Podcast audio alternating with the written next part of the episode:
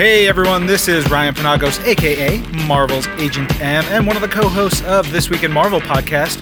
You're listening to the Cruise Control podcast with Randy Cruz.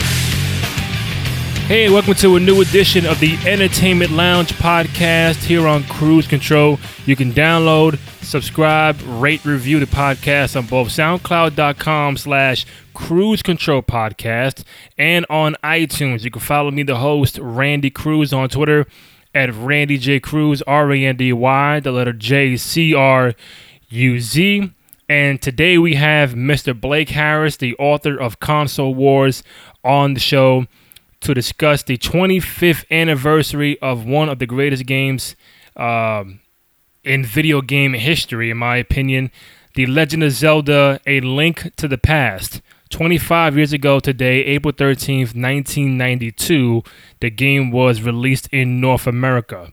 So we got a chance to talk to him about the anniversary, the entire legacy of Legend of Zelda, where it ranks all time in video game history, the series, all that good stuff. Me and Blake Harris, you can find him on Twitter at Blake J Harris NYC. Again, he's the author of Console Wars, the battle between Sega and Nintendo. If you have not read the book or never heard of it, go out and, and, and check it out.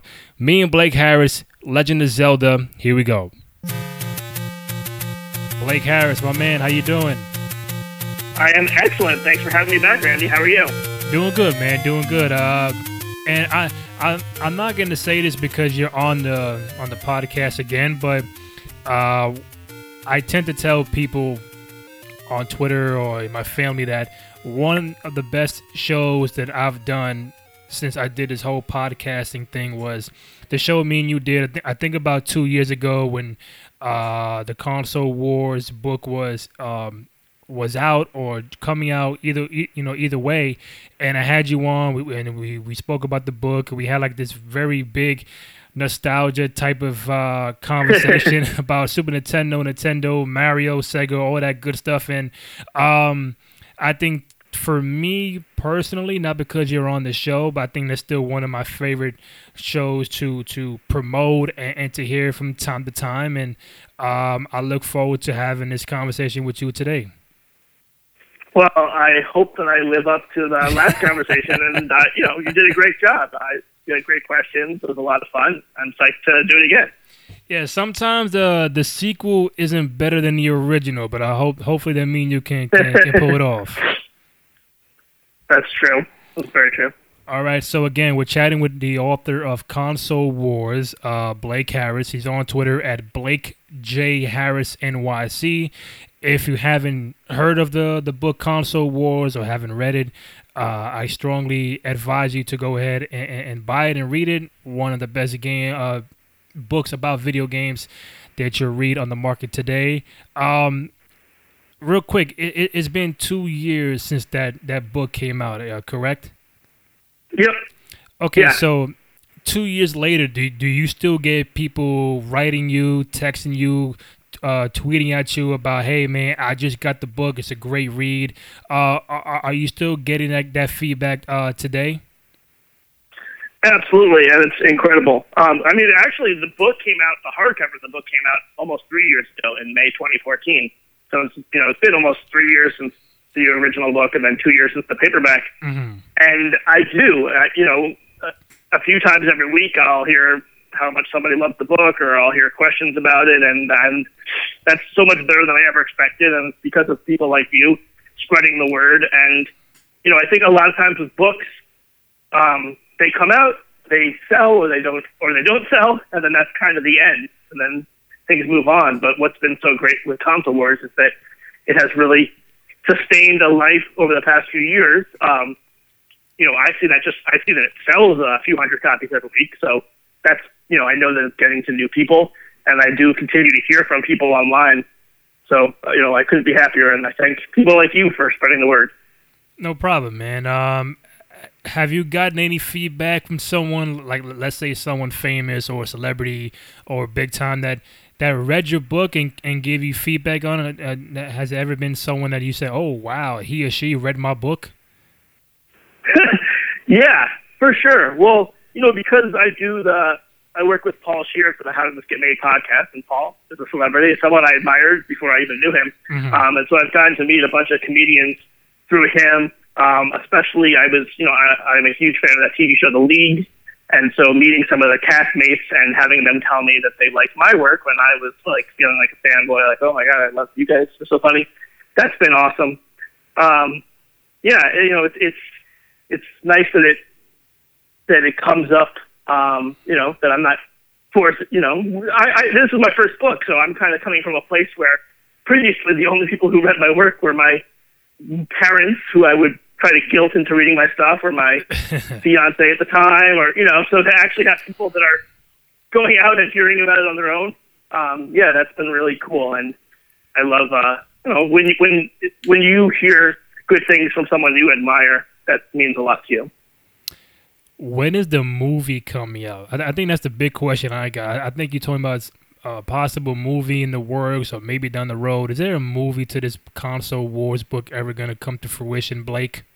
it is. Uh, there, Yes. There'll still be two movies. There will be uh, the documentary, Mhm. which is almost done, and the feature film. And I know that it has been a while, and I'm, you know, a pretty impatient person, so that's frustrating at times. But it's only for the sake of doing it the right way. And I should actually have some legitimately interesting new information for you in the next few months. So maybe you'll have me back. and We can talk about actual details instead of me just saying um, everything's moving along. Wonderful, man. I, whenever that movie comes out, you know me, I'll be the first one to buy a ticket. I'll be in that movie theater front row, so I, I can't wait. Thank you. Again, we're chatting with the Console Wars author uh, Blake Harris.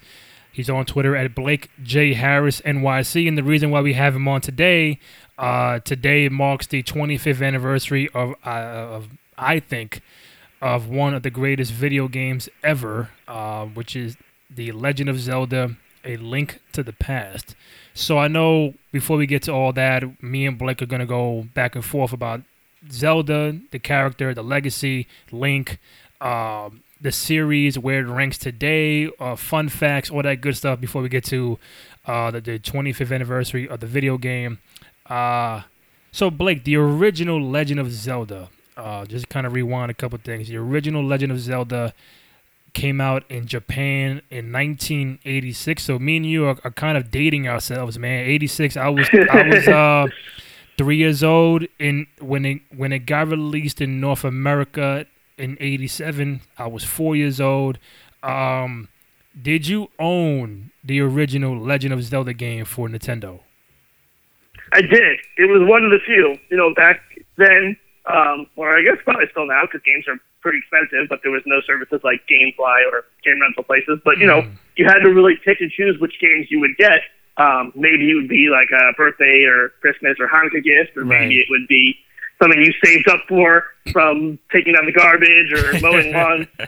But uh, yeah, so you know that was like one of the five games or so that my brother and I had. The, we had the gold cartridge, Legend of Zelda, and it was definitely our favorite game. And you know, for listeners who are not in their 30s or beyond, it might seem it was hard to kind of uh, really understand what it was like to play a game like Zelda. Not just because it was so much better or so different than other things, but just because without the internet, there was no like way to figure out how to get past certain things and figure out what to do. Yeah. essentially an open world game. And certainly there was Nintendo Power, which could help answer those questions. But you know, if you didn't have the issue, like it was hard to figure out like where is the second level, or you know, even if you then somehow stumble across it, you end up the third level, and should you go to the third level before the second? You know, it a it's a very interesting and different type of game than what we were used to, and that was part of what made it amazing. And I think that I would imagine that um, you know the creator Shigeru Miyamoto that had to be something he loved too because it was kind of inspired by his childhood experiences walking around in the forest and just this idea of like discovery and discovering things the way that kids so freely do and and so you know I think that that, that was like the video game version of that as well where you don't even really know where you're going but there's a lot of shiny exciting things and you want to survive so you know we were proud owners of the game what about what about yourself Um, I'm I'm pretty sure I owned it back in the day. Um, quick story. When when I had you on the show two years ago, during that time, I was in the middle of trying to find, and I think I told you, trying to find the old Super Nintendo uh, console and the old uh, NES. And then there's a store downtown here in here in New York that's that sells vintage old console um, consoles and video games. So at the same day, I saw the the, the old Nintendo, and you know, two years ago they they ran for like a hundred some dollars, and you know I, I can't get mad. I can't be like, man, I, I can't find Nintendo cheaper nowadays. But you know, for a hundred with a controller and, and the wires, I said fine. So I go in the back, and I see the gold cartridge. I'm like, oh my god, like no, don't, don't tell me the guy. Then I, I I saw the price. I it was either forty or fifty, and I'm like, you know what? Wow. That's not that's not bad because if you go online to Amazon whatever and try to find that game used or new, it's gonna be 200 300 dollars and I, I, didn't want to pay that pay that money. So i paid 40 uh 50 cash for for for the game and i think i played it a few times. And like you said earlier about when you play the game you really have no idea what you're doing or where to or, or where to go. Right. And i think that's what confused me. That confused me when I bought it. I just didn't know where to go at half the time, and, and I think I just stopped playing the game. yeah, yeah. I mean, it was really daunting. I remember actually one of one of my favorite Nintendo memories in retrospect. That was kind of embarrassing and was a little embarrassing at the time. Was I asked my mom if I could have a friend over, uh, a kid named Kirtan Desai, and my mom said, "Oh, that's weird. You know, you've never had him over before. I didn't know you guys were friends." And I was like, oh yeah, kind of lying. Yeah, like, oh yeah, we're good friends. And she said, like, are you, are you, are you, are you telling the truth? And I said, no. Well, I mean, he's a nice kid, but he knows how to get um, the raft in Zelda, so I need to have him over. And uh, you know, make choosing your friendships based on the intelligence and knowledge of friends with Zelda. It's well embarrassing that to, you know kind of use someone for their Zelda skill, but uh, that you know that was what it was like back in the day do you know? I, I, tried to look. I tried to look uh, online somewhere of, you know, and and I know that there's, there's probably a, an answer to it, but was there a legit reason why the you know the cartridge was gold as opposed to what you saw with other games being gray? Is there a significant reason why the Zelda game cartridge for Nintendo was gold? Just for marketing purposes, I'm pretty sure. Um, you know, I, I think it worked. It was like a shiny, special one that stands out. Yeah, I think that was that was a very smart marketing marketing the, uh, yeah. decision, right? yeah. Yeah, because you know any kid will walk in walk into a store, you know, four, five, six years old, and see a game. Oh, do I want this gray one, or you know what? I see the I see the gold shiny one. Let me get that, regardless of how much it was. Let me get that instead. Well, I'll tell you what was not a very great marketing decision, or at least it was an unusual one. The uh, the commercial for uh, the Zelda game. Mm-hmm. You should your your listeners should go to YouTube and, and check out the commercial for the original NES game. It was it's it's weird. It's it's not uh not bad, but it's, it's certainly not doesn't feel like a shiny gold prize. Okay, but so, okay, so I I before I you know I don't know. I don't remember what the commercial was. I haven't seen it. So, is there a reason why you're saying that the commercial did not make you want to buy the game? Oh well, most of the Nintendo commercials by strategy focus, you know, mostly just showed game footage and were less about like the style, you know, the style and more about the substance. But this mm-hmm. one was about. Um, it was in black and white, I believe. It was like an older gentleman who it, you almost feel like you're he's in an insane asylum and he's just saying the word Zelda. Um, eh, you know, it's been a few years since I watched it, but that's my memory. and uh, either way, it's, it's worth checking out. You know, it doesn't really fit with their brand and all the other stuff. Ah. Um, so it's just a little unusual for Nintendo. And I think is you know I think it's very interesting what you said earlier. The fact that you know games nowadays have like you know, if you if you're in trouble, they have walkthroughs on YouTube and different you know websites to find out how to get through a stage. Back in the day when when we were little in the '80s, uh, Nintendo Power was the main, you know, Google. That was the main walkthrough you you, you had, and, and and if not, you really had to figure out the game by yourself. And I think like, you know, I, the kids nowadays have it so much easier. Uh, of try to uh, beat a game or find a glitch or find a shortcut. Back in the day, uh, you know, you could be, it could take you a month, two months to beat one game. Now kids beat a game within like a half hour. Yeah, but I mean, I guess it's a trade-off too, isn't it? Because of like what you said earlier, it, it's possible that somebody could have bought Zelda, um, maybe didn't have friends who were playing it to tell them like how great it was or to keep them excited, and you play it for like an hour, and you're like, all right, I don't really know what to do here. I guess I'll just, you know, try and return it or play something else. So, um, you know, that was the danger to making a game like that. Yeah, because when you play it, I, am like, what is my purpose? I, I I I love the music, the graphics were you know what it was back in the day, and I'd be going from door to door, staircase to staircase, and see these little flower plants and everything. It's like, you know, what else am I supposed to do? Am I going the right way? I want to be here all night, and I'm just going going in, uh, in circles. Right, right. So, um, so Blake, me and you are one of the 6.2 million people who bought Legend of Zelda for Nintendo. Can you believe that? yeah. Wow. That's uh. I mean, I kind of I felt I feel like it would have been more even, but I guess that's just the U.S. I mean, there's a lot of people for sure. Yeah, three uh six point two with a lot of people, and for the record, uh, as of as of as of 2015, for those who don't know, the original Legend of Zelda ranks fifth as far as the best-selling Nintendo games ever. Would you want to take a, a, a wild guess of what finished above Zelda for the top four? Um, are they all Mario games? Is Super Mario Three the number one selling? Uh, let me see. Uh, three out of the four are Mario-related games. Ooh, so what's the other one? Um, not Donkey Kong Country. That was that it? No, it's probably got to be an NES game. Yeah. All right. So here we uh, here we go. Five with Zelda. We know that. Number four Yep. was Super Mario Brothers Two. Interesting. Okay. Number three was Super Mario Brothers Three. And to kind of make it exciting, Super Mario Brothers One was number one. So we're missing number two. And then when I tell you, you're probably like, "Really? I did not expect that. Is it for the NES or was it for SNES? Which, for which console? for the for the NES. Hmm. Um.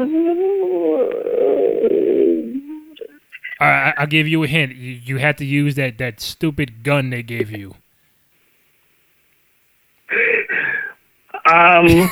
I don't know which game. Duck Hunt. Oh. He's like, oh. That's such a. But how can, how can that be? Duck Hunt came for free for me, but I don't know how they do their numbers. Hey, when, when, I, I, uh, when I saw the numbers, I, I looked it up. I wanted to make sure I got it right. Hopefully, I did. But they, they had Zelda five, Mario two at, at four, Mario three at three, Duck Hunt number two, Mario one at number one. I'm like, okay, Duck Hunt. Uh, maybe I, I guess back in the day, people bought either either Duck Hunt, uh, Duck Hunt, or or, or Hogan's Alley. Could the thing with the uh, with the gun that was, Right. that was that was that was pretty big. Yeah, I feel like my punishment should, for not getting that should be for the rest of the day. Anytime I say something foolish, it should be met with the laugh from the dog from Duck Hunt. So now you can walk around and, and tell people, hey, do you know Duck Hunt is the second best selling game in Nintendo uh, NES history? And they probably tell you, you you, you got to be out your mind, Blake. Yep. um, of course, the, the the entire Zelda game, the, the the whole series is considered to be one of the greatest games and series um, in the video game industry in history. Uh, very influential um, because and, and, and help me out here. It it, it inspired the the quote unquote role playing video game genre. So kind of helped me out where you know how did it how did Zelda uh, transform that to where you know we still had that game style now and what it meant back in the day to, to incorporate role playing video game genre. Yeah, I mean, I think that it was just it was such a great game to introduce that to a Western audience. Um, I don't know if it was the first RPG, um, though it sounds like maybe when we research it was, but just you know, I think that um, RPGs are kind of unfamiliar and off-putting in general initially to the Western audience. Um, you know, that's a overgeneralization there, but but I think that Zelda made a game like that where you have to you have to toggle through your inventory and you have to collect these tools. Um, you know, much more appealing and much more understandable, really, to a Western audience. So, you know, it's not surprising that that game has lived on. I, you know, it was also super unique to that top-down view and that open world, world feeling. Um, so it certainly cast a nice long legacy. Now, is there is there a is there a clear cut reason why it, the series still holds up even 30 years after the original came out? I mean, I would say it comes down to two things. One is um, just the quality of the game slash like the nostalgia that people have for it. There's a certain fondness that people have for the Nintendo games from the late 80s, those classics like apparently Duck Hunt, but also the Mario games and even games like Kid Icarus and all that and Contra and Mega Man. But but I think too the reason it holds up is is because Nintendo continues to make incredible Zelda games. You know, every time they come out with a new Zelda game, and it seems to be related to what came before, but also kind of reinvents itself. You know, that's just a reminder of how long this franchise has been around. Um, you know, whereas other franchises, if, if, if the content that's coming out that reboots it or that you know is a sequel to it is not usually great, we, we start to forget about how good the original was sometimes, or at least we just you know it doesn't. It, it's hard to make that appeal to a younger generation that never heard of Zelda because they're not playing current Zelda games. But because Nintendo um, does such a great job of um, putting out new Zelda games and also just doing great things with their intellectual property. Uh, you know, like Smash Brothers, you get all these guys together with the amiibos. You know, I think that's a big part of the reason too why the game lives on so well. Okay, Blake, let's be real. When's the last time you sat down and played any Zelda game? Um, the last time I played a Zelda game is I played the first one, start to finish, on my 3DS like two years ago. So it's okay. been a while, um, but I'm so excited to play um, the new Zelda game for the Switch, uh, Breath of the Wild, after I finish working on my new book. That's kind of uh, one of my rewards for them yeah, to keep me motivated. I kept seeing I kept seeing uh, stuff online about this new Zelda game. It, you know, it, it, it has me wondering if I should get it. I'm not even sure what console it's going to be released for or whatever the case may be, but um, it looks very interesting. I, I haven't played Zelda, um, the first one, in, in, like two years. I haven't played that, that the the Link to the Past in God knows how long. Probably, probably since probably since 1992. I haven't played that game, so um, I have no idea what it looks like. And you know, when I when I went on Twitter earlier to kind of, you know, put uh, put the picture out and, and and had followers tell me, you know, what do you remember most about this game? And the majority of the responses I was getting was that god-forsaken ice level, and I have no idea what the ice level is or was, but it, apparently it's probably the most difficult level to beat in that game. Do you do you recall that, Blake? Uh, yeah, it was very tough, and also once again one of those things that like without a you know a walkthrough guide that's handy, it, it made it feel especially tough. I think it was that, and somebody else put um uh, so many uh, smashing so many pots. yeah. Yeah. There was, there was a, a pick up the pot and look for hearts and other items type of aspect to it. So that's now, did funny. you did you know that the Legend of Zelda? You know, like I said before, we're, we're gonna go back and forth, fun facts and everything. So, did you know that the Legend of Zelda was the first game in Nintendo history to have a save function so that when if you're playing you want to stop and chill you can cut it off save and go back to where you left off. Did you know that? I did know that. Um, and i did remember that. There's a I, I imagine there's also a difference between things that i knew three or four years ago when i wrote my book and things that i remember. Um, you know i feel like I, I passed that test and now the information started to fade away from my memory. But uh, but I definitely remember that one, and I know that because I lived it. Like that was even if the Zelda had sucked, which it certainly did not. Mhm. I feel like my brother and I would have liked it just because you could save it, and this idea that like I don't know this this physical object that you could put into this box and it would play, and then somehow you could bring it to a friend's house and you would be at that same point. Like that was crazy to us. That was amazing. And you So- know, you, you know, for for to to be honest with you, I I you know I found my Super Mario three. It was the one with the raccoon. Sup- uh, Mario three. Put it in the uh, Nintendo, and and obviously, you know, like we, we know how long it takes for a game to even start on on Nintendo. The blowing the cartridge twenty four times, and it still don't work. Right. And it, it took me a half hour to get it going. I'm like, all right, fine, boom. And then I started playing, and I played like two levels. I got tired, and I'm like, I'm looking to try to save it, and I can't. And I'm like, no way am I gonna just cut this game off because I, I spent two hours, two levels. You know, let me. You know, I, I want to see how far I can go. I, I want to see if I can remember, you know, this game fully.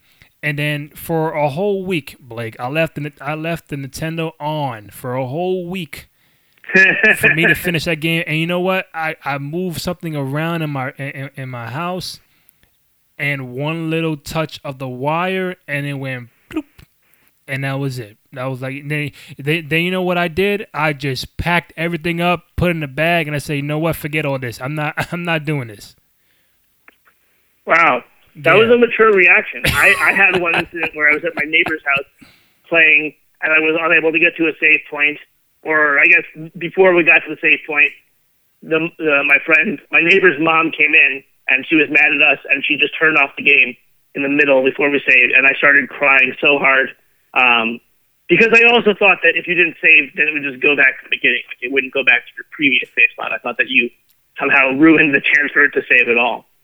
Uh, but I guess I was just also less mature than you, and you know, a real a real crybaby with my Nintendo games. Yeah, cause I'm I'm like, you know what? I'm I'm not gonna get upset.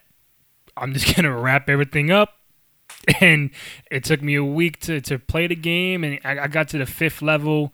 I forgot I forgot where I was. I don't even remember. And I said, you know what?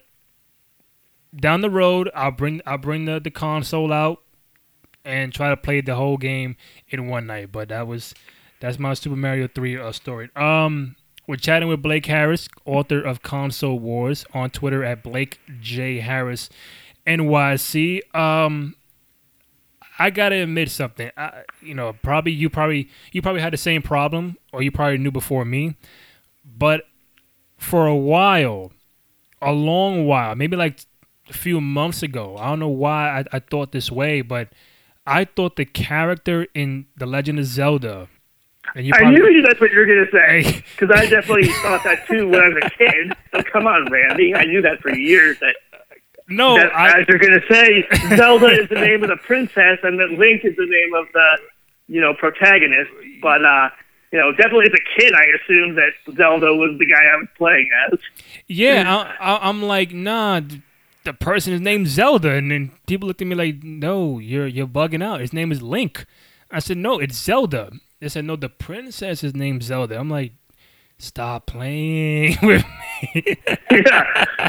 I mean, if you think about it, it would be the same thing as if like Mario Brothers was instead called Princess Peach, and you're just like, or Princess Daisy, and you know, I, I think that uh, it's, it's unusual for the game not to be titled after the protagonist. In any medium, really, like a movie or a book, usually it's named after the main character. It's Mhm. going to be named after anybody. so anybody who hears this show and, and thought that Zelda was the name of the person in the video game, you're not the only one. I thought that for a very long time.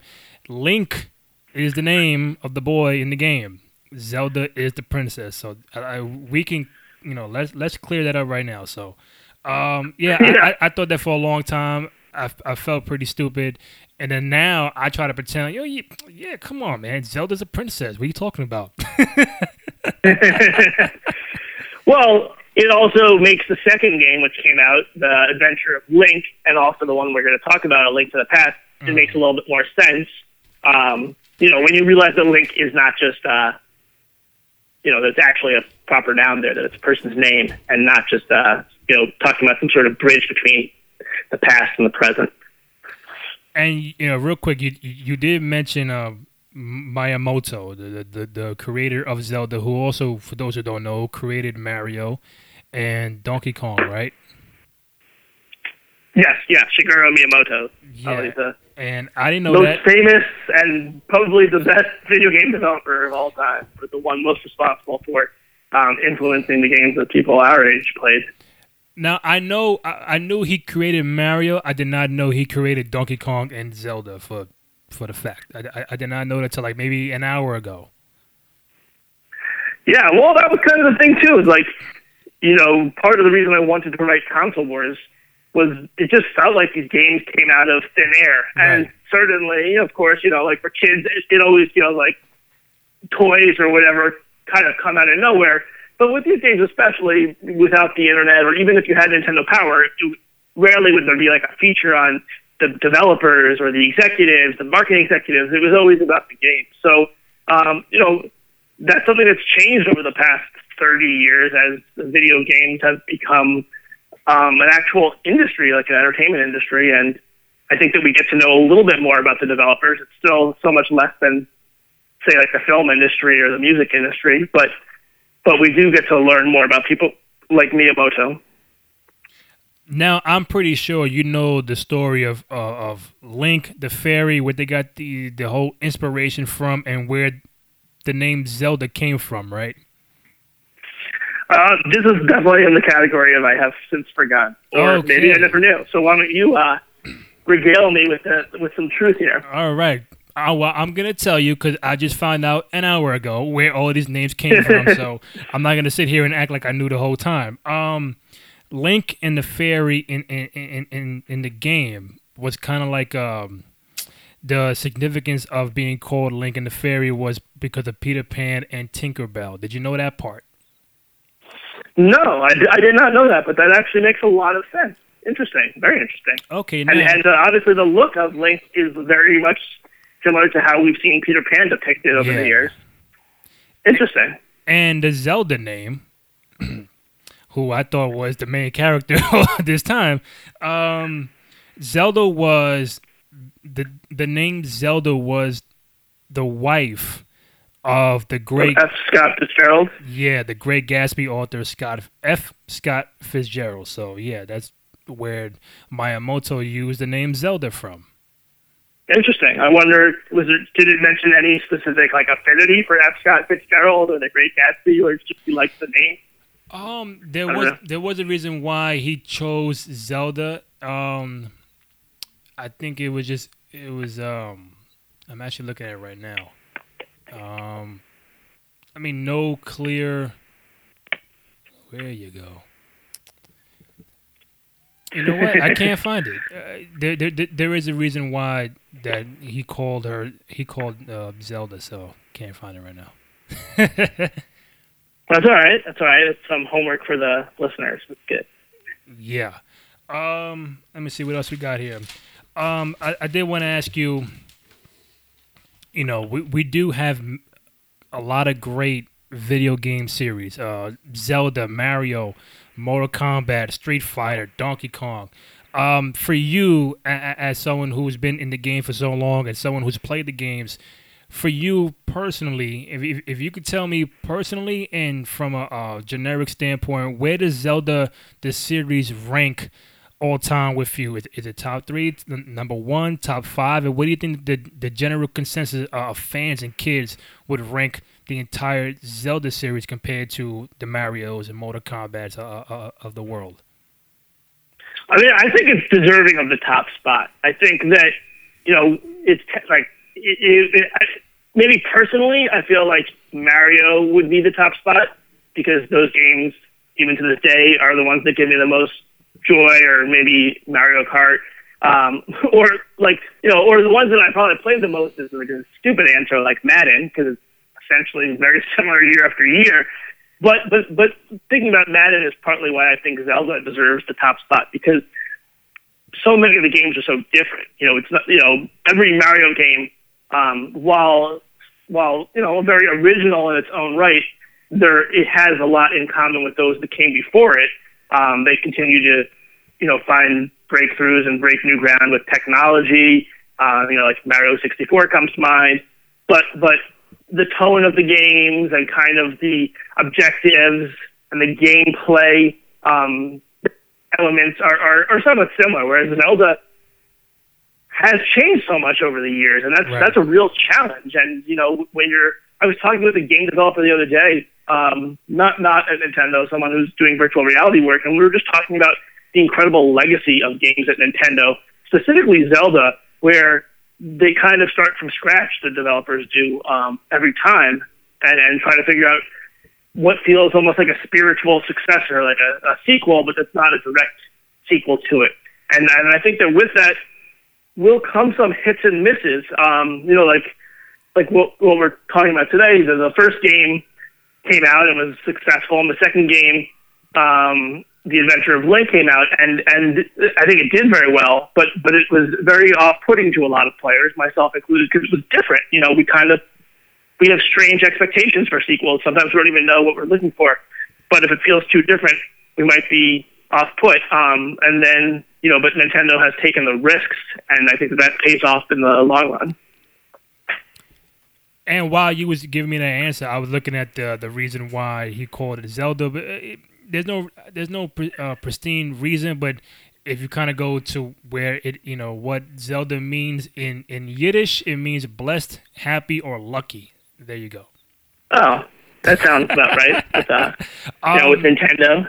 But you know, to your point about where it ranks top three, top one, top five, um, I can't argue with you if you have it at the top spot.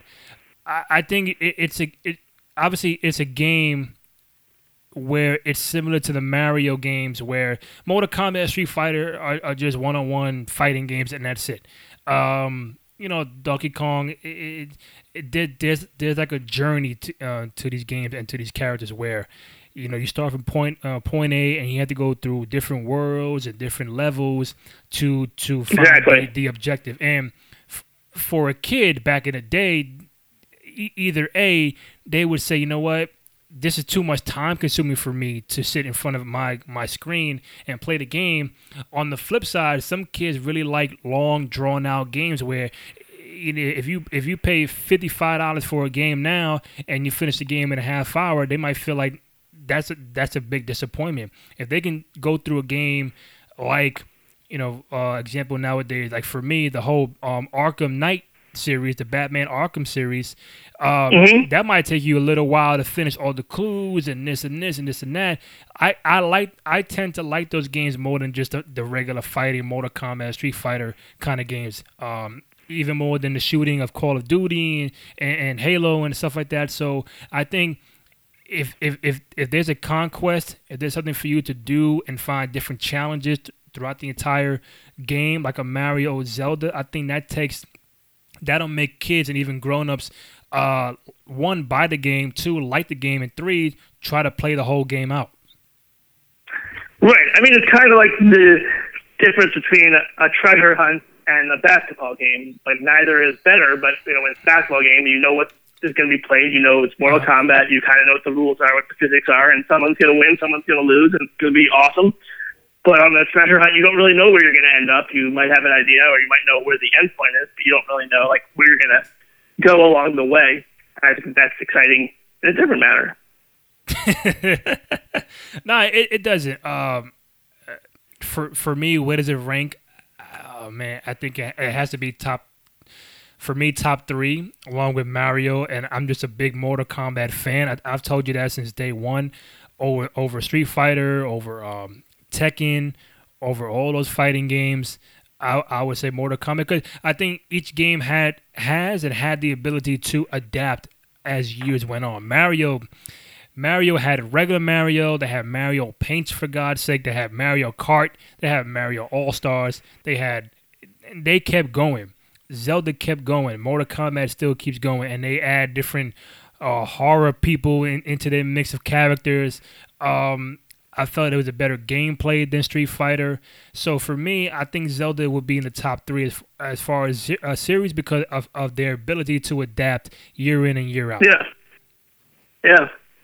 Yeah, I mean, again, I think that's just like a tribute to Nintendo. I, I you know, my book, um, uh, you know, it, it certainly chronicles what have what are some of the more painful years of Nintendo. Um, but but like you know, I love the company and I love their games, and the reason they're still around today and that they're able to get past those painful years is because they, in my opinion, make games better than any other company out there. And I'm so excited that they continue to do it. You know, after all these years. Now, before we get to what you know, the the main thing at hand um, for the 25th anniversary of Link to the Past, when you turned on, when I asked people this question or their memories, they told me that when they turned the game on, the the original Zelda, the music in the intro just caught them like, oh wow, like you know, it was very 80s at the time, and when when that tune came on, it just felt like a tune like, oh man, like I'm gonna play this game and this game sounds so cool. And even from the moment of the opening intro, had fans captivated about the game. Do you remember anything about the the music, the intro? Because people tell me all the time, Zelda's intro music has to be like top to five, top ten, uh, main screen, you know, music in the beginning. What what do you think? Yeah, I mean, I think that the Zelda music um, and and the Mario music and the Mega Man music are the three best um, franchises from the NES era. Oh. And the Zelda one is really cool. Uh, you know, it's hypnotic. It's not um, upbeat and poppy like the Mario game. It's uh, it feels a little bit more cinematic. Yeah. And I like the the title screen too. It has like uh, um, like it turns pink, I believe. It has like that waterfall. It's, you know, I can't. I, I guess I can't tell whether it's hypnotic and amazing on its own, or if that's kind of how it makes us feel as some sort of like Pavlovian response where we know that that title screen is what takes us to the game. So every time it pops up and we hear that song, we're like, you know, intrigued and inspired. So, but yeah, I mean, it's it's, it's wonderful. Yeah, it, it's amazing how the intro, the colors, and the music can just make me make a fan stare at it and just like, ah. Uh Just being total awe yeah. of the whole thing. And I mean, like, it must be weird too, because these people have spent years making this game. Yeah. And and like, I wouldn't say it comes down to the success. You know, it doesn't just come down to those few seconds, but those seconds do matter. You know, like same thing with Sonic when it's like Sega, and you have Sonic come on. Like, those seconds really do make a difference, and that it, it, it reminds me kind of of like you know, you spend years making a movie and then it all comes down to like a 30 second trailer. And again, you know, it doesn't all come down to it, but, but so much of the opinion is being formed on such a small part of the project, which is almost an afterthought. Um, and, uh, you know, I don't know of any better way. I don't think there's anything wrong with that, but it's just, it must be odd for the guys who spent years on the game. We're chatting with Console Wars author Blake Harris. He's on Twitter at Blake J Harris NYC. All right, Blake. Um, uh, April 13th, 1992, we get to uh, the 25th anniversary of Legend of Zelda A Link to the Past. Um, I was, uh, I think I was eight, nine years old at the time, elementary school days, and um, this game happens to come out for the Super Nintendo. So Super Nintendo is, is up and running for about a year or so, if I'm not mistaken. I think, what, 1990 or 91 it came out? Yeah, no, you're right. It came out in the fall of 1991, so it had been out for like like nine months. It was, you know, that was like the the Legend, Legend of Zelda, um, or Zelda, you know, uh, the game we're talking about, the Link to the Past game was it was a big boost for Nintendo. They um, they were very successful, but you know that was around the time that Sega was starting to encroach on their territory. Mm-hmm. They had a really good holiday season, and then coming into the new year on April 13th, uh, Nintendo released their latest Zelda game, and that was definitely like a big boon for Nintendo having bringing some of their great properties from the NES to the SNES. Okay, so like I asked you in the beginning of the show, did you own the first Zelda? I'm asking you, did you own Zelda Link to the Past on Super Nintendo? Not as a kid. You know, I I think I told the story when I was on the show last time, but the short version is that my brother and I desperately wanted a Super Nintendo, right, but right. my our parents wouldn't get it for us because it wasn't backwardly compatible, so they got us a Sega Genesis. And you know, as a kid, getting both systems was kind of like blasphemy, except for those super rich kids. um, which was odd because the systems are so much cheaper now than compared to the ones today. But anyway, um, you know, so I didn't have a Super Nintendo growing up, and so uh, therefore there was no reason to have uh, you know a Link to the Past. When I got older, uh, when I was in high school, I, I bought uh, SNES and played all the games that I had missed out on. So that was certainly towards the top of my list. But no, what about you? Uh, again, I believe I did own it. Um, when I was looking at the, when I was looking at YouTube earlier on the walkthrough and just to kind of see if I remember how it looked. I remember the intro. I, I remember how it looked, but but Blake, I haven't played that game in God knows how long. I don't even remember. no ice level. Well, you whatever. should. It's a real. It's a really good one. Now, when I checked on Amazon to see how much it was, you know, you, you can get away with a used game like Zelda for like 35 45 dollars and and that's and, and that's nothing right yeah yeah i mean for the like that's a that's a good collectible to have i don't know i'm not going to say that's nothing to it depends on your financial situation uh you could probably get a game like you can probably get it from the virtual store nintendo for five bucks if you have any of the other consoles but uh but yeah i mean those are really nice games to own. They, for, I think, for those of us who grew up in that era, it feels like owning like a little piece of artwork, and it's nice to have the physical cartridge. Yeah, so I, I think for me, you know, as time goes on, I I will keep looking on Amazon and online and everything to to try to see if I can get that game. Um, it's the same thing when I bought the Super Nintendo recently, and, and I paid I think fifty cash for the uh, Super Mario Kart, and Mario Kart was always one of my favorite games, and uh, I would break the controller when I come in fourth.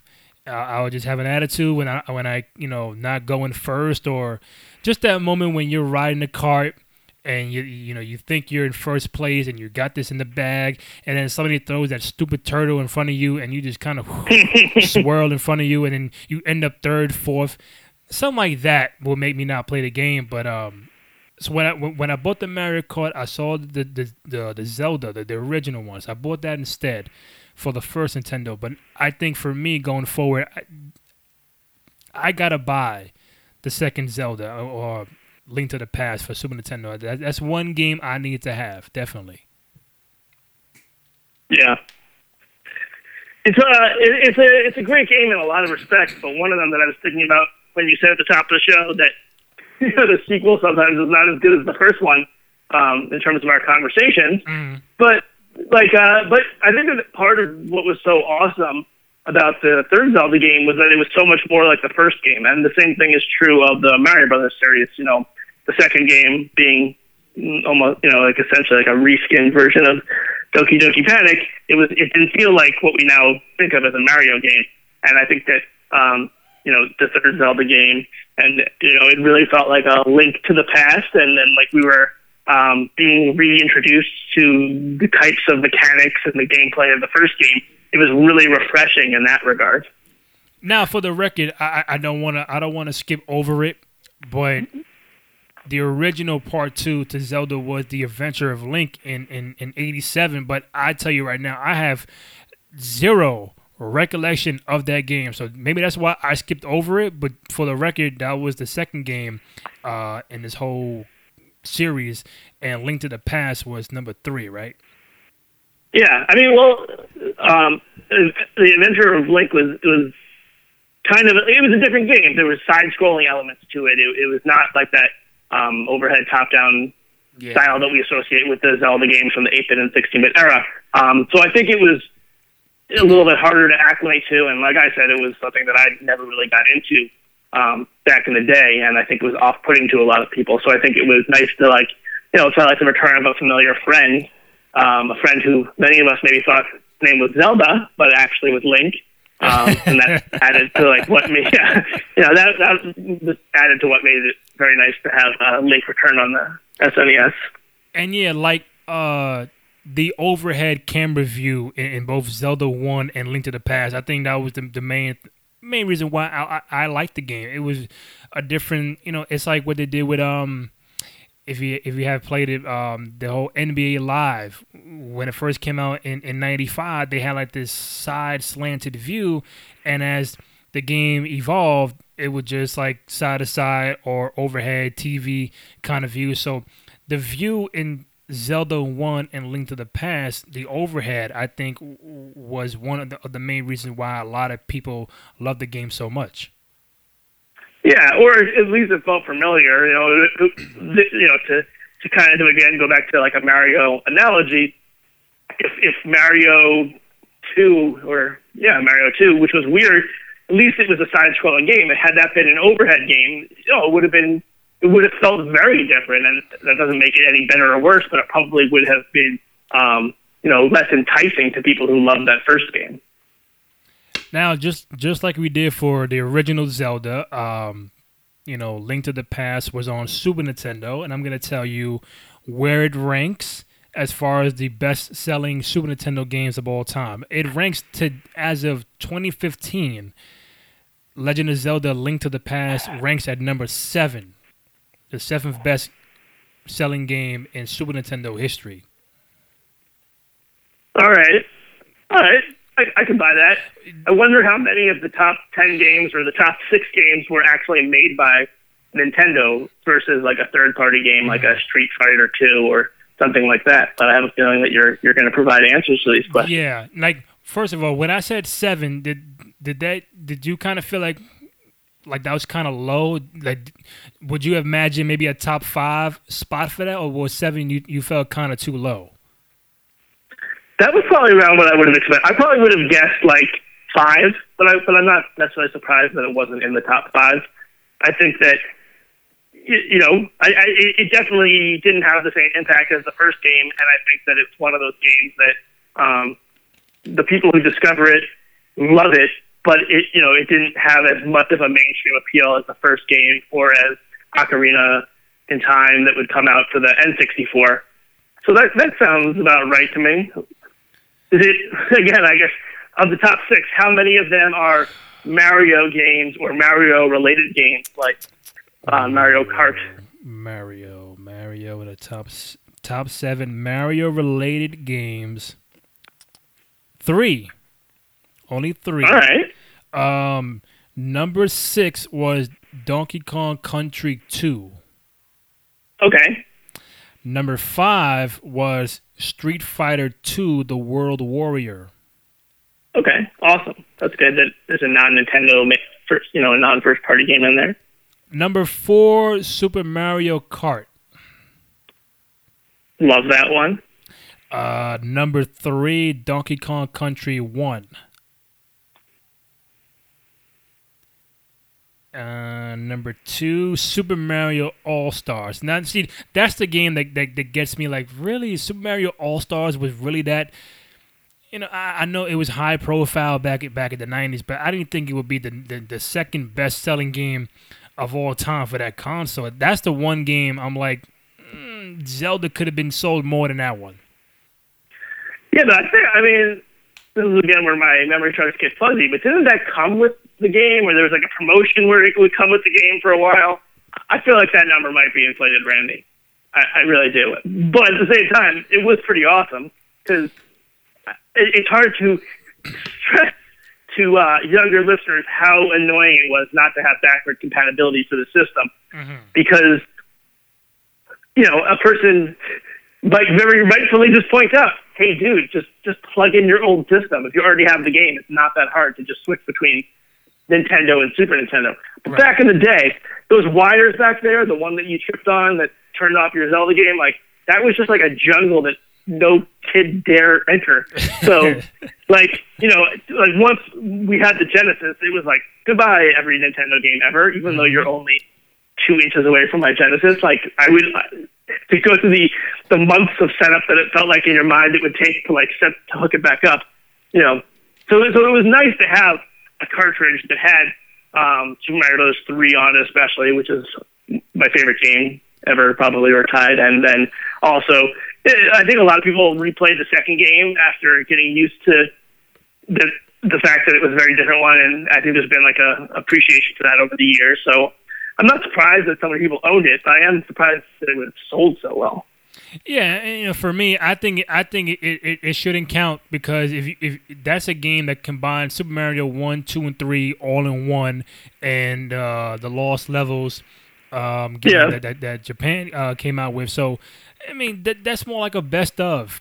But I guess it is like a yeah, best of. I guess fans fans are more like like, like you said. They, you know, when Super Nintendo came out, you couldn't play the old games from from Nintendo. So kids probably like me would say, you know what? If I can't play Super Mario One, Two, or Three no more on my original Ni- Nintendo, this game. Super Mario All Stars gives me that opportunity to play all three in one cartridge. I think that was the main selling point. Did I own it? I I'm pretty sure I did, but uh, would I play that more than Zelda? Uh, I don't know. I think Z- Zelda was that that Link to the Past was was on fire back in back in '92, and, and and at the same time, you you're competing with a juggernaut in Mario, and you know who's the kid to say no to play three Mario games in one cartridge com- compared to one Zelda game in one cartridge? Yeah. Plus, I mean, think about it. This is uh, this is 1992. There's when there's no DVDs yet, so there's movies that come out on VHS, which I mentioned because this is like before the era of like deleted scenes. There was, you know, there was no internet to see deleted scenes. Mm-hmm. There was no like thing at the end of the VHS. So I think the Lost Levels too was like very intriguing from the sense of like what is this thing? And I don't know that Nintendo explained it very well that it was actually like the Super Mario 2 version from Japan, but Right. it did feel like you were getting a glimpse of like this thing that had been created, but then you know, like it never came out, but now it was like secretly being released. I think that I think calling it the Lost Levels was a really smart idea. Um, and I remember feeling that way, like just even though I didn't have a Super Nintendo, wanting to go to a friend's house to be like, oh, can I see the Lost Levels? I want to see what are, what are these things that they were hiding from us. Now, d- did you know that again the the chronological order of these Zelda games are very confusing. Uh, someone like me who tried to read up on it earlier today um, doesn't know chronologically what happened first, second, third, fourth. So when I read up on this stuff, it said that this game, A Link to the Past, was the prequel to the original Zelda and Adventures of Link, where Link has to save Zelda, Princess Zelda, who was captive and everything. So, um, apparently, this game, A Link to the Past, was before the original Zelda and the Adventures of, of Link, as far as the chronological order goes. Did you know about that? Uh, no, I, I, I'm not familiar with the chronology of the Zelda games. That's that's interesting. Yeah, and again, three games that I haven't played in, in, in God knows when, I wouldn't be able to tell the, the the order anyway, unless you tell me, you know, or I have to find that online. I wouldn't be able to tell what what game, as far as the story goes, what what game is first, second, third, and fourth. So you, so you're telling me the first Zelda is really the last one? Apparently, Yeah. Thanks for letting me know. Thirty years later, right? yeah. Now, you know, some would say Link to the Past is better than the original. Are you one of those fans or you know, um, people who who read up on this stuff that would say Link to the Past was better than the original Zelda, or do you always feel like the gold cartridge game is is, is, is, is the God Almighty I of al- Zelda games? I always feel like the gold cartridge game, but I I would be open to the idea that I'm biased by my own um, you know personal experiences and memories of the game. Um, though not to the extent that there's a lot of things that we remember fondly because of nostalgia, but that aren't that don't live up to as good as we remember. And I think that the first Zelda does. But I think there's nothing going to beat the fact of like me and my brother staying up late and playing that game and working together, even though we hated each other, or more so, I hated him because I was a jerk. But uh, you know, like I, I, I, I would be happy to argue with someone about the merits of the first one versus the third one. But personally, I would pick the first game and my golden cartridge.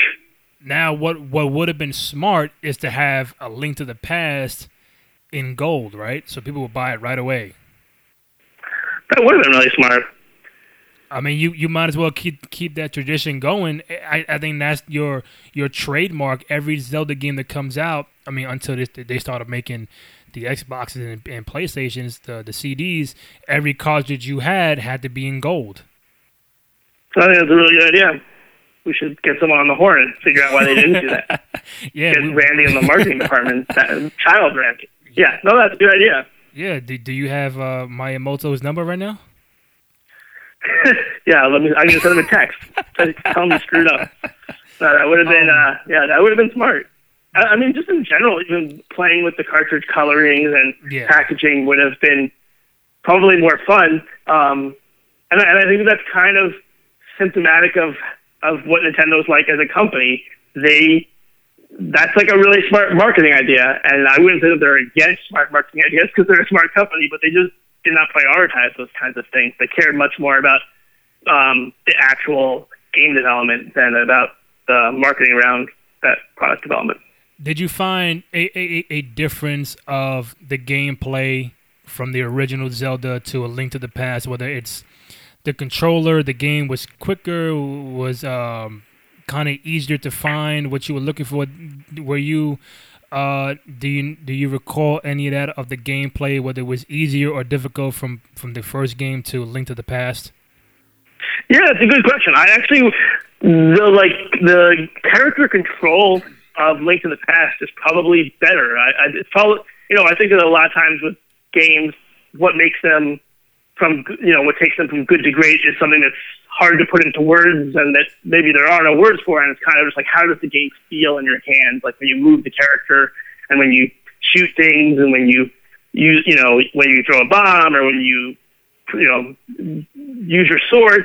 And I think that um, it, a link to the past, there was like something like freeing. Like almost once you played that, it felt like you were wearing leg weights in the first one. Um, just because the game in general was slower, since you know the technology was a little bit slower. But but like I felt like very spry as uh, as Link in Link to the Past, and um, I, th- I think that was really fun. Like it was really fun to be Link and to and to move around this world as him. honestly, uh, Blake, I think any game for the Super Nintendo was was quicker and easier than the original uh, Nintendo with the with the controller. It just felt quicker. It felt lighter. It, you know, whether it was Mortal Kombat, Street Fighter, Mario, or Donkey Kong, or no matter what, no matter what game it was, every game felt more quicker with the whole Super Nintendo console as opposed to the first one.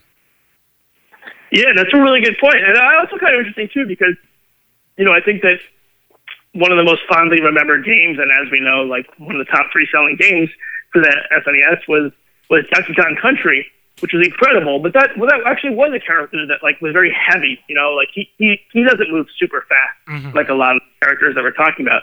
Um, and maybe I, I think that it was cool that Nintendo was able to make that work, and and it, especially when their main competition at the time was Sonic the Hedgehog at Sega, who was like super super super fast. Um, when when Nintendo came out with Donkey Kong, they didn't try to just make him fast for the sake of trying to show like, hey, we can even go faster than your Hedgehog. But uh, they they stuck true to what they felt like was important for that game. Though, to your point, I think that Donkey Kong would have, well, he did actually a lot slower in the Nintendo version, though it was a much different type of Donkey Kong then. now with you know with them going on Super Nintendo, um, again I read I read up on this an hour ago that it, somehow they use some some of the early Super Nintendo games were using this thing um, the amount of space you can have on the game on the cartridge. Uh, the early ones were using four bit, and then uh, Le- uh, Zelda came along and used eight bit, and I guess that's why you see a lot of the different levels, different colors, the different worlds where they, they really maximize their space on the cartridge on the cartridge compared to the earlier games. Um, do you have any idea what I'm talking about? Because I'm like, you know what, four Yeah. bit, eight bit, I mean- like yeah, I, I've never been a very good person with technical specifications. me either. but conceptually, um, you know, I think a good way to explain it, and like the final section of my book was called "The Tortoise and the Hare," and that was uh, mostly um, in. Obviously, it's a reference to the fable, but but it was mostly in reference to the business strategies of both companies. But but that also holds true of the of the game development. You know, Nintendo uh, wanted to build these consoles that that would last for a long time, that would have a long life cycle, and not only like be durable in that regard, but but these consoles where the instead of needing like a better console or an upgrade peripheral to make them work better, that the cartridges could do the work, that some of the newer tech that was being developed could happen in the cartridges. So over the course of that time, the games were supposed to get better, um, maximize space better, deal with scrolling issues better. And so I think that that's kind of what you're, what, what your, the example you were referring to was talking about. Um, whereas uh, Sega, I think it was more of like, from the beginning, it was like, it, it pushed the limits of the hardware, or at least that, the plan wasn't to keep trying to push the limits of the hardware in the same way that Nintendo did. We're chatting with Blake Harris, the author of Console Wars. We're talking about the 25th anniversary of Legend of Zelda: A Link to the Past and the legacy of the Zelda series in general. Um, he's on Twitter at Blake J Harris NYC. You can find me on Twitter, Randy Cruz at Randy J Cruz. Um, real quick, um, IGN had Link to the Past as number 11th out of 200th on their best uh, best games of all time. Uh, Entertainment. Entertainment Weekly had it as the best game of all time, and um, Nintendo Magazine out of 100 uh, of the greatest 100 games in Nintendo history, they had it at number eight. That's I mean that's great. Um, how, I'm curious if you still have it in front of you. How did the sales figures from the Super Nintendo like top ten games compare to the top 10 games for the NES, and not like number by number, but just in terms of like, was it r- relatively similar, or did the NES game sell a lot more? Um, I would tell you. All right, so I told you. Uh, all right, so the first one was for Super Nintendo, the Super Mario World, twenty point six million copies sold. That's number one, right? So by the time okay. we, by the time we get to eight, nine, ten, the tenth one was Super Mario World 2 Yoshi's Island, which I don't remember, at um at 4 million. Okay. So you have your Street Fighters, you also have Star Fox in there, you got Donkey Kong in there, Legend of Zelda. So I think anywhere between Mario, Donkey Kong, and uh, uh, a Star Fox and, and Street Fighter, that's that's what really dominated your uh, the sales for Super Nintendo. Mm-hmm. Interesting. Oh, thanks. Yeah, thanks. Helpful. Yeah, I'm just wondering kind of like what impact there was of having this other console out there that was successful with Sega, you know, as opposed to the NES, where that was like the only game in town, or at least it was so successful that it felt like the only game in town. But now for Nintendo, we, of course, Mario Brothers, uh, number one at 40.2 million copies sold. And by the time you get to number 10, that's 5, 6, 7, 8, 9. I think number 4, 5, 6, 7, 8, 9, 10. 10 was um, Dragon Warrior 4, which it's whatever. At, at 3.1 million in Japan. They gave me Japan numbers.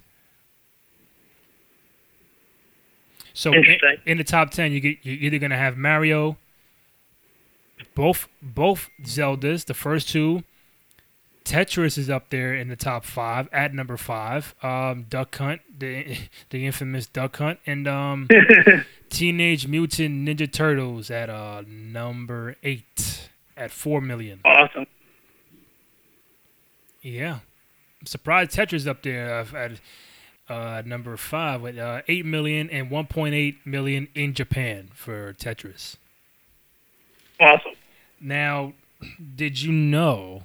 That the original name for Link to the Past game was not supposed to be called A Link to the Past. Um, I believe yes. I don't remember what it was supposed to be. I feel like that was in my book. what? Uh, okay, so I'm gonna plead three years ago here, folks. Um, what was it?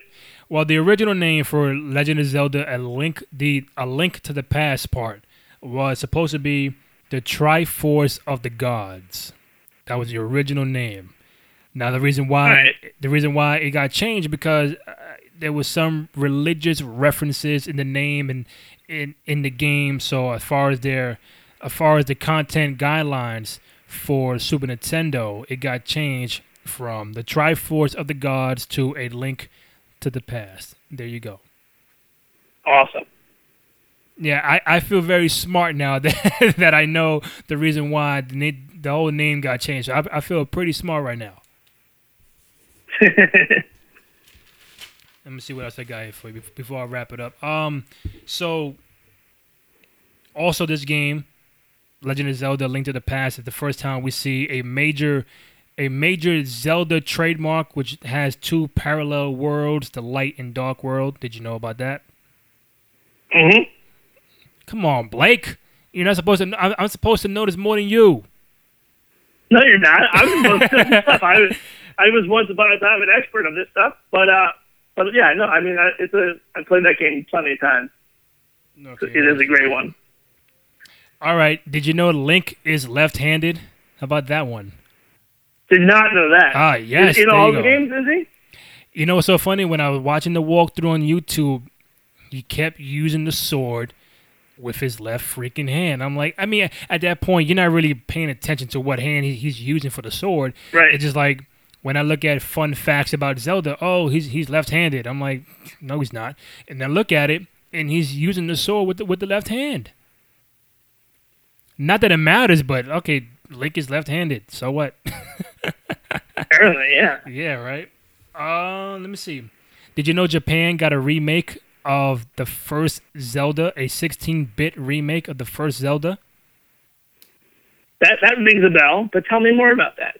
Um, I wish I could, but that's all I got. All I, I just felt like, I guess, just imagine the first Zelda in 16-bit. It's a lot cleaner, a lot crispier, faster compared to to, to the first game. Different graphics, so I think, you know, wow, Japan, you you really got one over us. But I would love to see that game, the original Zelda in 16-bit. I would love to see that right in front of my face. yeah. Uh, did you know the original, the original Legend of Zelda was supposed to be on a floppy disk and not a cartridge?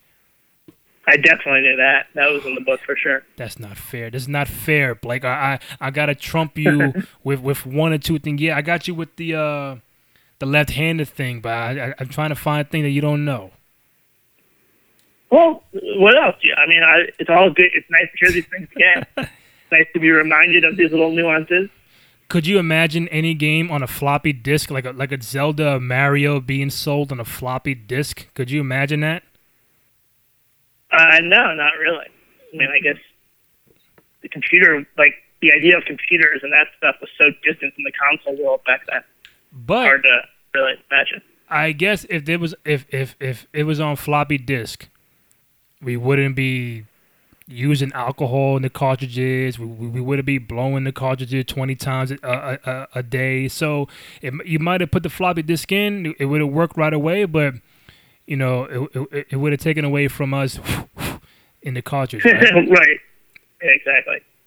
Uh, let me see. Do you know that the, the world record for beating for beating the original Legend of Zelda is under thirty minutes? No, I didn't know that. What What is the actual record? That's very That's very impressive. Twenty eight minutes and fifty seconds. Uh, I, I think I think the, I think that the guy used a glitch though, but I gotta see. I think he used a glitch, but twenty eight minutes and fifty seconds to beat the original Zelda. That's the world record. That's that's super impressive. What about the uh, this contest Nintendo Power magazine had for someone in the world, a, a one lucky fan to have his or her name in the game, and then it was uh, it was Chris something, Chris I forgot his last name. He was a one of many that had his game hi- hi- his name in the game in some in some level, and everybody was jealous of him. Did you know about that? Did he? What did he get his name in a dungeon or something? Is that what happened? Yeah, it was some level, some bonus level, and it said something, and it said his name Chris with a last name H, and it was a contest. n- No, N- N- Nintendo Power had that you know, will, will any anybody in the world, boy, boy or girl, can enter the contest, and you and you can have your name in the Legend of Zelda game, and boom, this lucky kid Chris got his name in there. out of out of me, out of you, out of everybody else, we, we could have had our name in one of the biggest selling games of all time, and we're not in that in that game. That's awesome. No, it's not because I want my name to be in Zelda, not this Chris guy. I don't know good contest make us yearn for that. Uh, let me see what else I got before I let you go. Um, I mentioned that. Oh, the the the creator Miyamoto. He he was he was rec- uh creating Zelda and Mario at the same time. So different elements that he used for Zelda ended up in the Mario game, and something in the Mario game that he created for Mario ended up in a Zelda game. Do you know about that? No, that's really fascinating. That's So really cool. apparently he created he originally created the the fireball the fire bar for zelda but it, it ended up in the mario game the fire pellet that he pew pew all that stuff that's supposed to, Wow. that's supposed to be in zelda but at the same time um the, the, the those plants the fire plants that, that were in in mario that would uh, uh what do you call it the um the piranha plant stuff with the, with the spits out fire. Yeah, yeah. I know you're talking about. Yeah, so that was supposed to be in Mario, but it ended up being in Zelda, known as the Manhandla. That's awesome. I thought, I thought, I thought it was too, but I, I'm like, uh, I mean, see, these these are things that I don't, I'm not looking too close at. But when you read about it, I think it's, it's really fascinating about who created it, what's supposed to be in what game, and just knowing that different elements of two of the biggest franchises in video game history, they kind of traded off uh, different things. Yeah, that's amazing. That you know, it's always interesting to hear about the creative process of these things and the fact that they actually overlap these two iconic games, these two franchises is amazing. I think the last one I got for you is that uh, in the original Zelda, um, there is a, a second a second quest when you beat it. When you beat the game, there's apparently a second quest after that. Did you know about that? I'm actually disappointed that you didn't know about that, my friend. I, yeah, I knew that two hours ago. That's it. I'm sorry. yeah. now, did you play that level? Did you play that quest, or you just you know felt like you know I, I, I beat the I beat the game. I'm I don't- I don't have time for the second quest.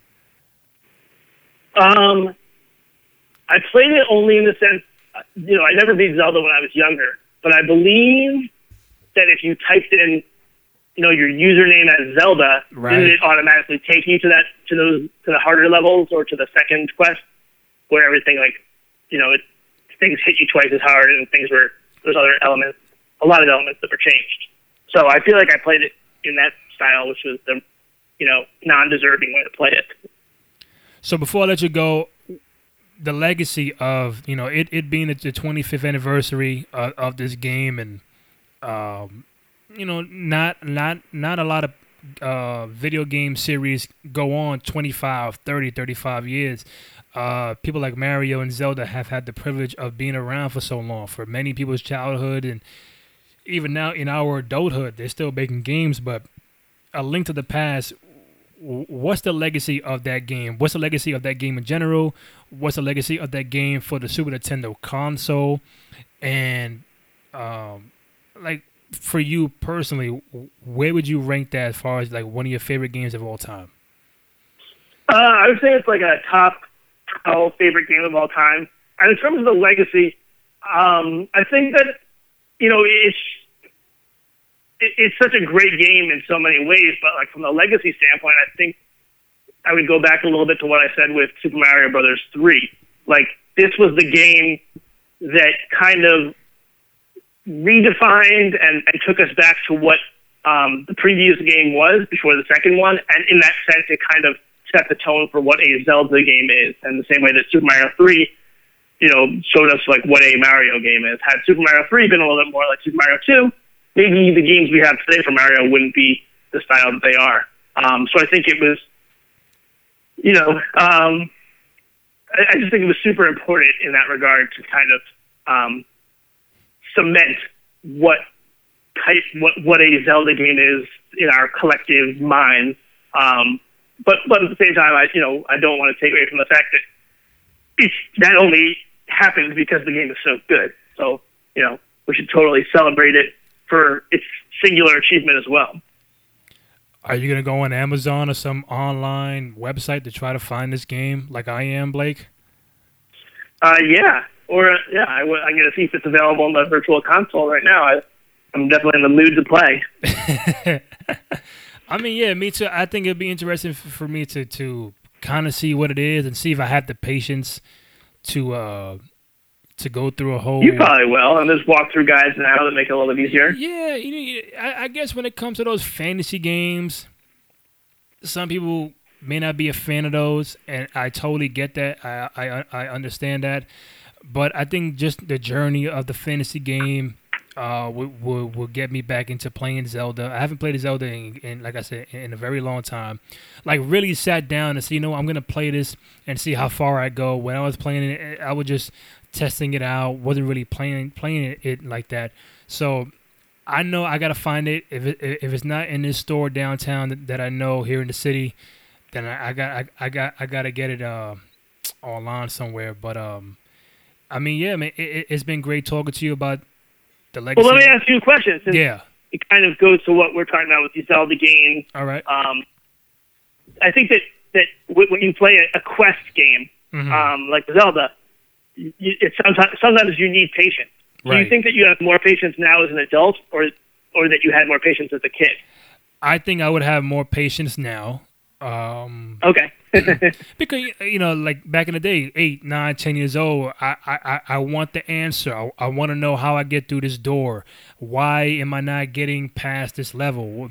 And then, like you said, back in the day, there was no internet, there was no walkthroughs, there was no this. It's, it's Nintendo Power, or either you ask your friend, "Hey, did you beat level eight in Zelda?" And oh yeah, you have to do this, you have to do that. That was Right. that was the only way you can go through any level in in in, in, in any game. So with me, I would have more patience. I would go use my my sources online to find out how I get past through level 25 in Zelda, and I think I, I think I would I would be able to enjoy it and embrace it and just you know take it all in where like I get to appreciate the game now. Like back then, it was it was it was just a game. Oh, it's Zelda Part Two. Let me go play it.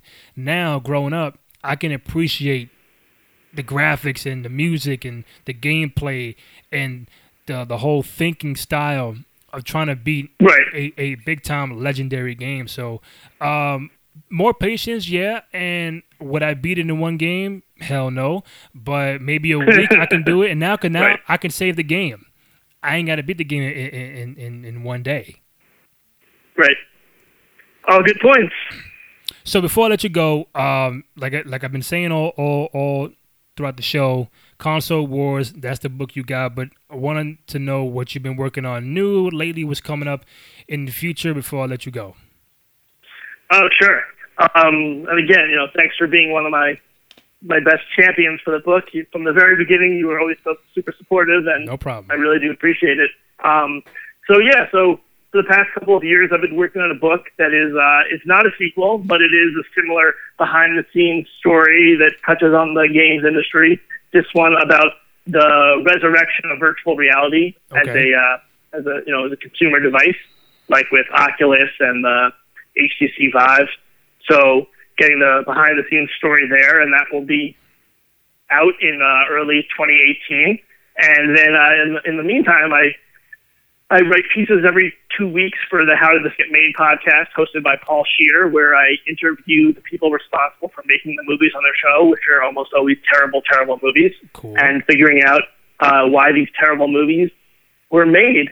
You know, uh, movies like Top Dog, starring Chuck Norris and uh, a canine buddy, oh uh, God. Theodore Rex, a terrible movie with uh, Whoopi Goldberg where she has a dinosaur Oh, partner. Um, but we also do movies that are that are kind of campy and awesome, while while sucking in certain ways, like the Fast and the Furious franchise, which I love.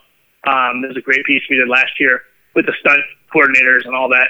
So that's really fun. It keeps me busy, and those are most of the two things that take up all my time.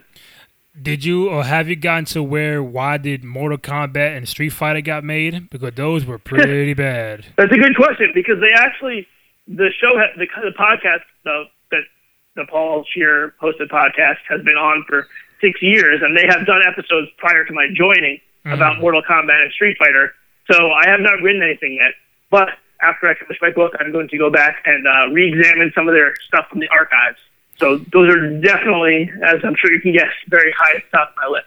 And I think even even before that, before I let you go, even before that, the the, the Mario Brothers movie with Dennis Hopper as King Koopa, yeah, Yeah. that's uh that was that was pretty bad. That was pretty bad, Blake. Pretty bad. Yeah, yeah.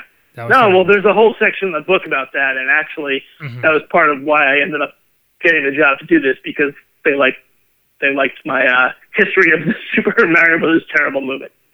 So where can people So- find the podcast at? Is it on iTunes, SoundCloud? Where where can people hear it? Yeah, the podcast is everywhere. It's called How Did This Get Made? Uh, and, and it's hosted by three comedians, and I write these pieces that go up on the website Flash Film um, every two weeks, and we uh, promote each other's stuff. Um, but the podcast itself is, is very funny. So after listening to Randy's show, I recommend you check that out. Unless you're playing Zelda, that would be a, an equally acceptable alternative to listening to How This Made. Well, thank you, man. I appreciate it. Uh, again, Blake Harris, uh, author of Console Wars. Go check it out. He's on Twitter at Blake J Harris NYC. So if you want to know about books, writing, uh, video games, movies, he's the man to contact on Twitter. Thank you, man. I appreciate it. And uh, uh, again, if if you don't already know Blake, Zelda is not the name of the character in Zelda. All right. I'm well informed. I'll tell my child itself, and we'll appreciate that information. All right, Thanks man. so much, man. I appreciate you having me back, and uh, I look forward to the third time. All right, man. Blake, thank you, man. I appreciate it. Take it easy. Take care. All right.